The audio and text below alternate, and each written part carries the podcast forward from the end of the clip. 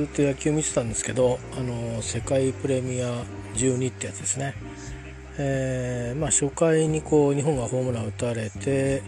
でその後日本はコツコツと、まあ、あのホームランもありましたけど点数返返した後お互いにずっとこうねチャンスができたり出なかったり、まあ、若干日本の方がチャンス多かったんですけど、えー、そうは言ってもこうどっちに流れるか分かんない形で9回表まで来ました、えー、いわゆるこれあとワンアウト取ったら優勝ということになります、えー、バッターが、えー、6番バッターですね特に代打とかも変え送らないですねちょっとあの当たってないバッターなんですけどキャッチャーでただまあ今季、えー、首位打者っていうことで多分監督としても国内的に変えられないんでしょうね。えー、あと2ストライクっていう感じです。え、っと今日日本はホームランが1本、えー、山田哲人に出てますね、えー、その時が一番こうよくランナーを貯めたところでその前の回も、えー、鈴木選手がですねいい当たりで、えーと、そのなんですかね初回に3点ホームラン2本3点取られた流れをちょっとこう引き戻しえー、声、声は中井さんじゃないですか、これ。テレビの向こう側で聞こえてますけどね。公認サポーターらしいですけど。えー、追い込んだんで、もうあとワンストライクですね、えー、今東京ドームで試合をしていますので、もう10時過ぎてますけど、明日、えー、試合もありますが、えこれからあまあまあ、ぼちぼち勝利が近づいてきたっていう感じですね。あ空振り三振ですね。はい。えこれで、え久しぶりに日本の野球があこの世界野球という舞台では1位になったということですね。なんかいくつかこの世界大会の野球っていうのがあって、えー、稲葉さん泣いてますね。まあ本当にね、この何年かっていうかこの10年っていうこともあるしオリンピックも挟んでですね、えー、勝てなかった時期があるしまああのー、その間ですねえー、まあ、北京オリンピックを率いた星野さんが亡くなったりといろいろまあ日本の野球界も、えー、て言うかな偉人が去っていったりしたんでね多分いろんな人たちからアドバイスもきっと稲葉監督のもとには届いていたでしょうから、えー、いろんな気持ちがね、えー、こもってということだと思います。どうなんですかちょっとよくわかんないんですよね。アメリカとかのチームの選手たちが若干若めの選手だったり、あのオランダが出てなかったりね、あのバレンティンとか前出てましたよね。だからなんかこう、まあいろいろこの、なかなかね、WBC みたいにしたやってこう、各国の本当の、本当のって言い方変だけど、うん選手をこう大掛かりに集めるとなるとなかなか難しいから続かないとか工業的なものとかあるしで一方で日本だとか韓国だとか台湾だとか、まあ、他のアジアのチームあれヨーロッパのチームオーストラリアみたいなところも含めてですね、えー、多分あのもっとこういう舞台を続けたいと。えいう思いもあったりして、まあ、そういういろんなことからできてるんですよね。ちょっと全然何にも調べてませんけど あの世界野球とは何ぞやとか。あただまあえーと、若いチームはこれは若いチームっていうかこのチームがあれなんですかね。来年の東京オリンピックのチームのまあコアになるんですかね。これからまああの今胴上げをするところになってますね、えー、世界一で胴上げされるのはこれ3人目、えー、なりますね。えー、王監督そして原監督そして稲葉監督と、えー、稲葉選手は当時選手として、えー、とチームに出てた時はどうだったんだろう？世界一を体験してんのかな？ちょっと分かんないですけどね、えー、でもあの代表チームではすごくここぞっていうところで打ってくれるヤクルトの選手だったっていう記憶はあるんですけど、あのそうですね解説者として、えー、まあ、工藤監督もそうですけど、えね、民放で、えー、解説者として、えー、長らく解説も分かりやすい解説をしてくださったりして、えー、してたんででまたね日本のこれまでにいた監督像と全く違うあのまあ工藤さんもそうですけど新しい世代の監督さんっていう感じでしかも代表監督ってのはすごくこう難しい立場だっていうことらしいんですよね。各チームのまあ本当に 何だろう。あね。あの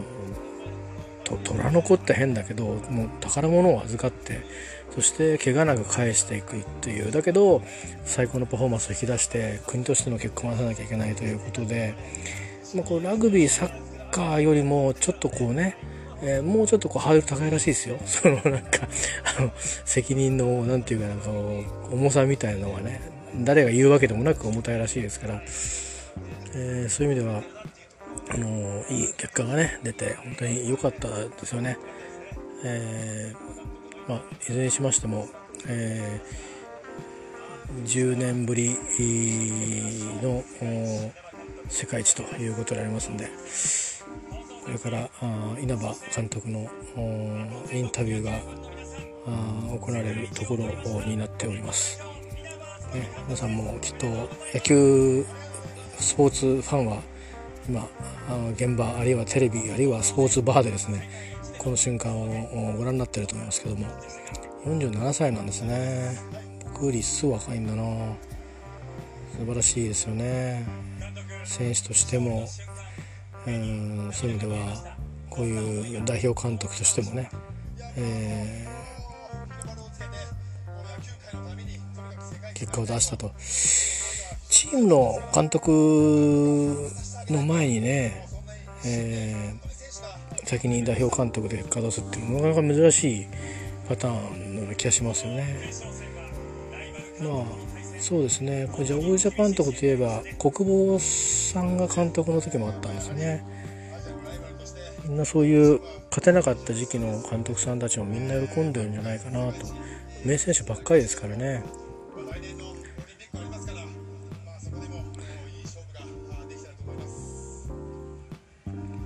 来年のオリンピックと言ってますんで、まあ、そういう意味では本当オリンピックが日本に来るということで野球ソフトボールですねあの、まあ、復活いくつかできるスポーツがあってその中にこう選ばれて、えー、よかったですよね、えー、チャンスができたっていうことはね。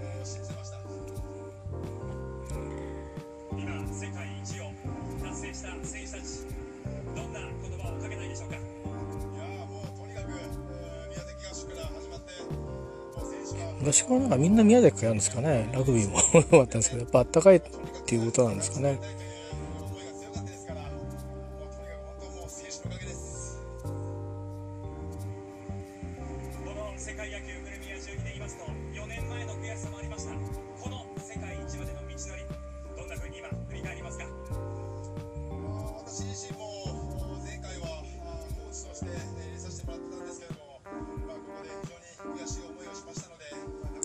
黙っちゃいますけどね。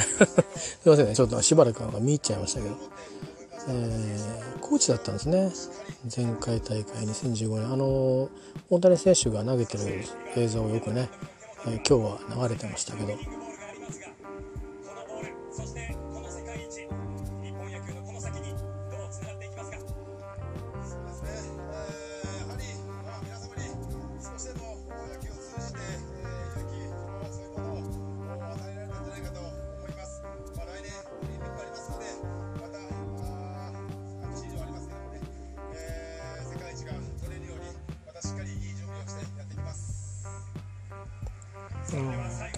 稲葉監督があオリンピックも率いるってことなんですね。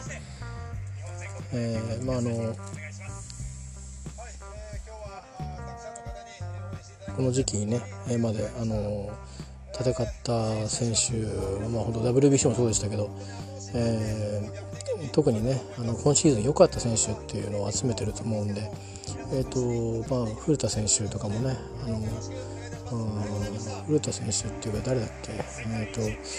解説の方どれだか言ってましたけどやっぱりリカバーをねあのしっかりして、えー、ねあのまあ、来シーズンの前にね故障などね、えー、したり何かこう調子を崩したりしないようにということを常にね願っておきたいですよね。それバッターも、ね、ピッチャーもね、えー、特にピッチャーが疲労がぱりあの今のその野球っていうのは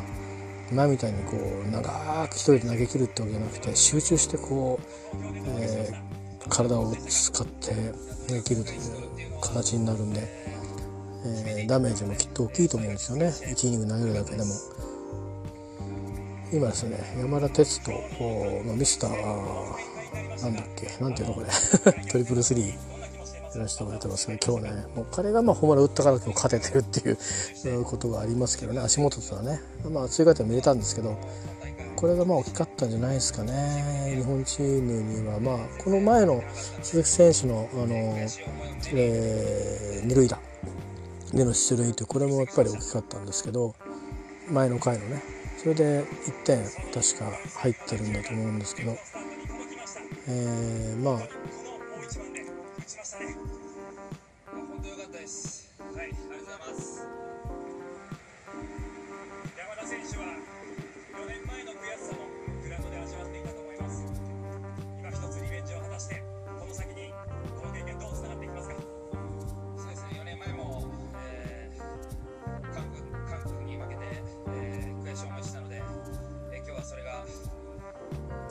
レギュレーションが少し変わってるかもしれないですよね。前回とはね。なんか準決勝準決勝って言ってたから今回は準決勝やっていきなり決勝戦ですもんね。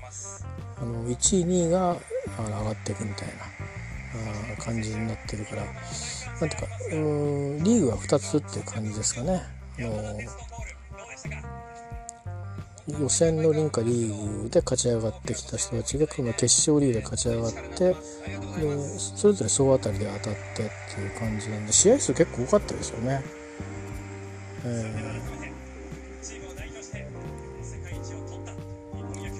ー、そういえばこのチームってキャプテン誰だったんですかね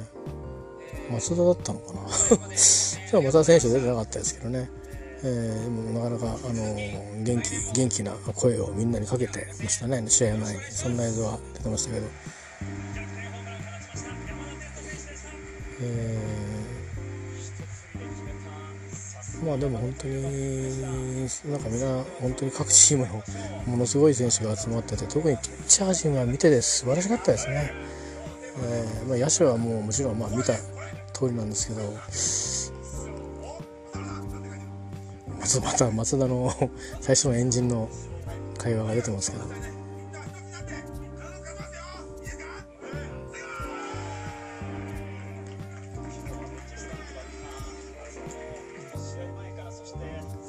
ということで、えっ、ー、と、まあ、あの、おめでとうございました。えー、日本チーム、うん、まあ、今年、今年は本当にこの大会が始まる直前まで、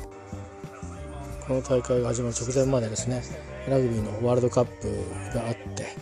でまあちょっとね災害とかいろいろあってこうすごく何て言うかな、うん、大変な状況だったですけど、まあ、その後ねラグビーロスなんてこと言ってましたけど開いてみれば結構ね日本チーム最初はちょっと焦りましたけどね 負けちゃうのかあの予選で、え、なんてね負けちゃうっていうか最初の、試合でねえー、みたいなことありましたけれど、まあまあまあその試合どうにか勝ち切って、えーまあ、そこからここまで、えー、結果終わってみれば優勝ということで、まあ、あのラグビーの盛り上がりもそのままあそして、えー、またこの野球のねオリンピックへの盛り盛り上がりもまあこうまたねなんていうのかな、えー、こう背中を押すような感じで、えー、なって、えー、よかったなという気がしますね。まあ、あと、えー、今大きいところではテニスはあんまなくなったんですかね、まあ、今日なんか、あのー、ゴルフの方でねアマチュアの選手があ、えー、松松原さん？違う違う違う。まああのえー、っとあの誰でしたっけ？えー、っとあのあちょごめんなさいね。名前で忘れしちゃったんで このまま行きますけど。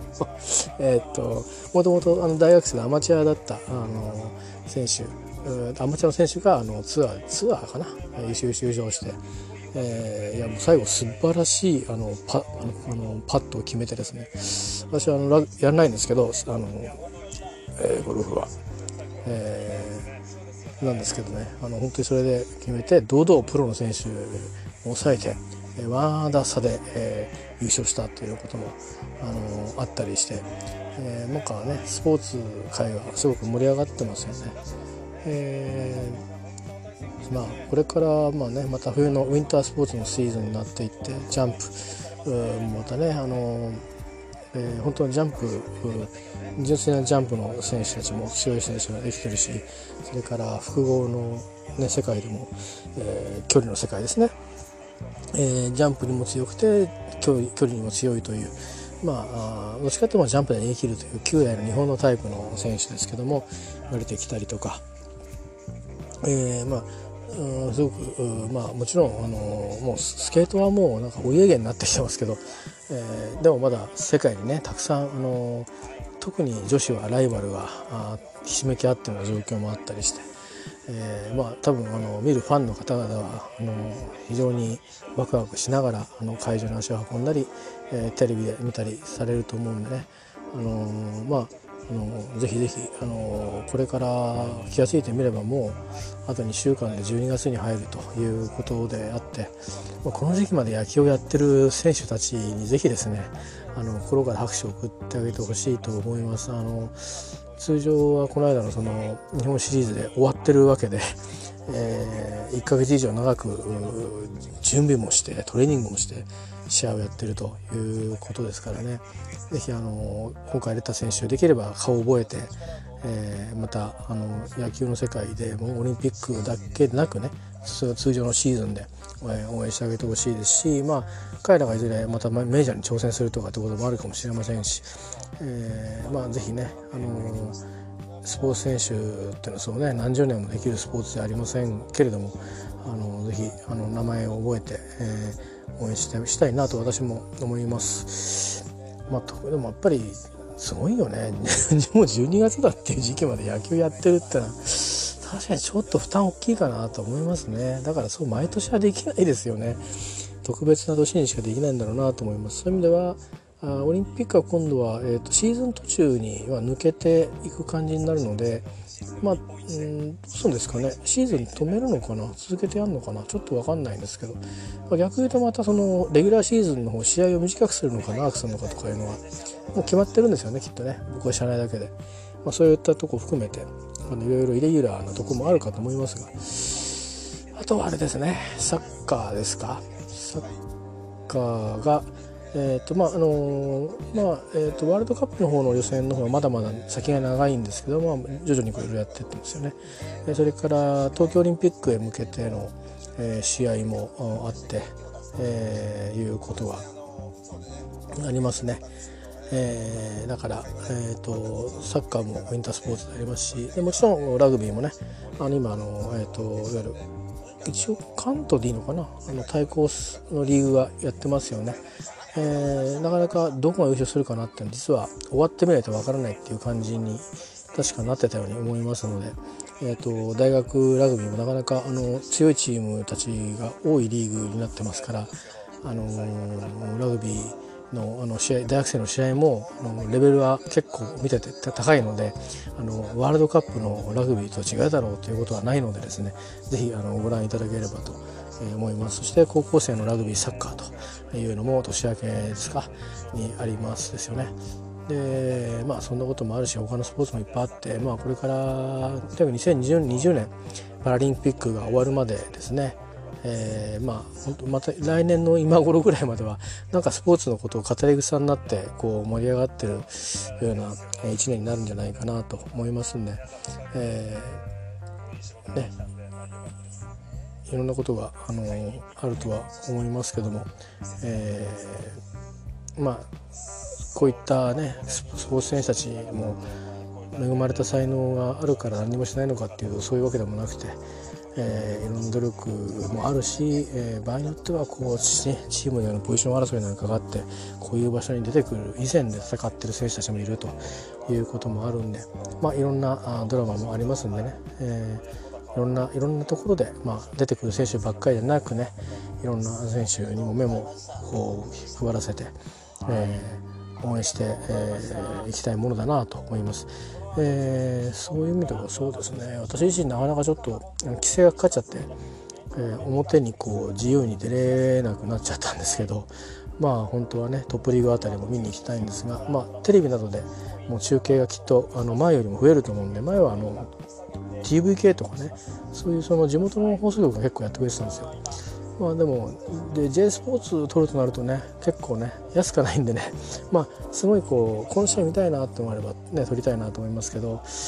うまあいろんな割と普通の普通のあの地上波でも、えー、試合の中継が増えると思うのでぜひぜひあの会場に行けない方もテレビでえー、トップリーグ見てみてください。特にあのサントリーはあのエリー・ジョーンズさんがコンサルタントで帰ってきますんで、えー、またちょっとあのどういう立ち位置になるんですかね コンサルタントって。あの一応イングランドの監督のまんまなんですよ。2021年までイングランドの監督のままなので、えー、そういう立場のコンサルタントだから多分まあ試合のそのストロあのなんていうかこうん組み方っていうよりかは多分強化の方針だとかあまあそういったことじゃないですか。あのいろんな環境面とか。あ、まあ、いずれにしてもでもまあ黙ってお金だけもらう人じゃないと思いますんで、えー、何らかあ話が消えてましたね、えー、エリさんはあサントリーも帰ってきますんで。えー、まああのそういった意味でもまあ別にエディさんは別にヘッドコーチじゃないんでね。ゲームに出たりとかあの映像に映り込んだりとかしないと思いますけども。まあ、あのサントリーの試合なんかもちょっと楽しみにしていたりあとはあのワールドカップに出た選手たちがあのいやあのそれから、まあ、南アフリカオーストラリアニュージーランドからですね、えー、トヨタあサントリーそれからあとは久保田ともあったかなあとかあ東芝もあったかないろいろねあのネットで喋ってみてくださいあのいっぱい、えー、やってきますんで。えーね、テレビ等々行かれる方は一番ねあの現場で見たら一番面白いと思いますんでいいと思うんですけど行けない方もテレビ等々ですね地上波も増えると思うので、えー、ぜひぜひ、ね、楽しみあれという感じですが、まあ、直近のところはね大学のラグビーがありますし大学ラグビーはもうあの大学といえば駅伝となりますけども駅伝が終わった後はラグビーと大体相場が決まっておりますので、えー、ぜひあのー、まあいろんな大学の OB の方いらっしゃると思いますが、まあ、大学の OB でなくても全く関係なくてもですねあの関西の方の,、ね、あの大会も行われてますけど、えーまあ、それでも、まあ、関東の試合関西の試合両方ね、えー、いろいろあの楽しめたらいいですよね。ということで、えー、日本チーム野球ね日本チーム優勝世界一おめでとうございました。稲葉監督お疲れ様です。選手の皆さんもお疲れ様でした。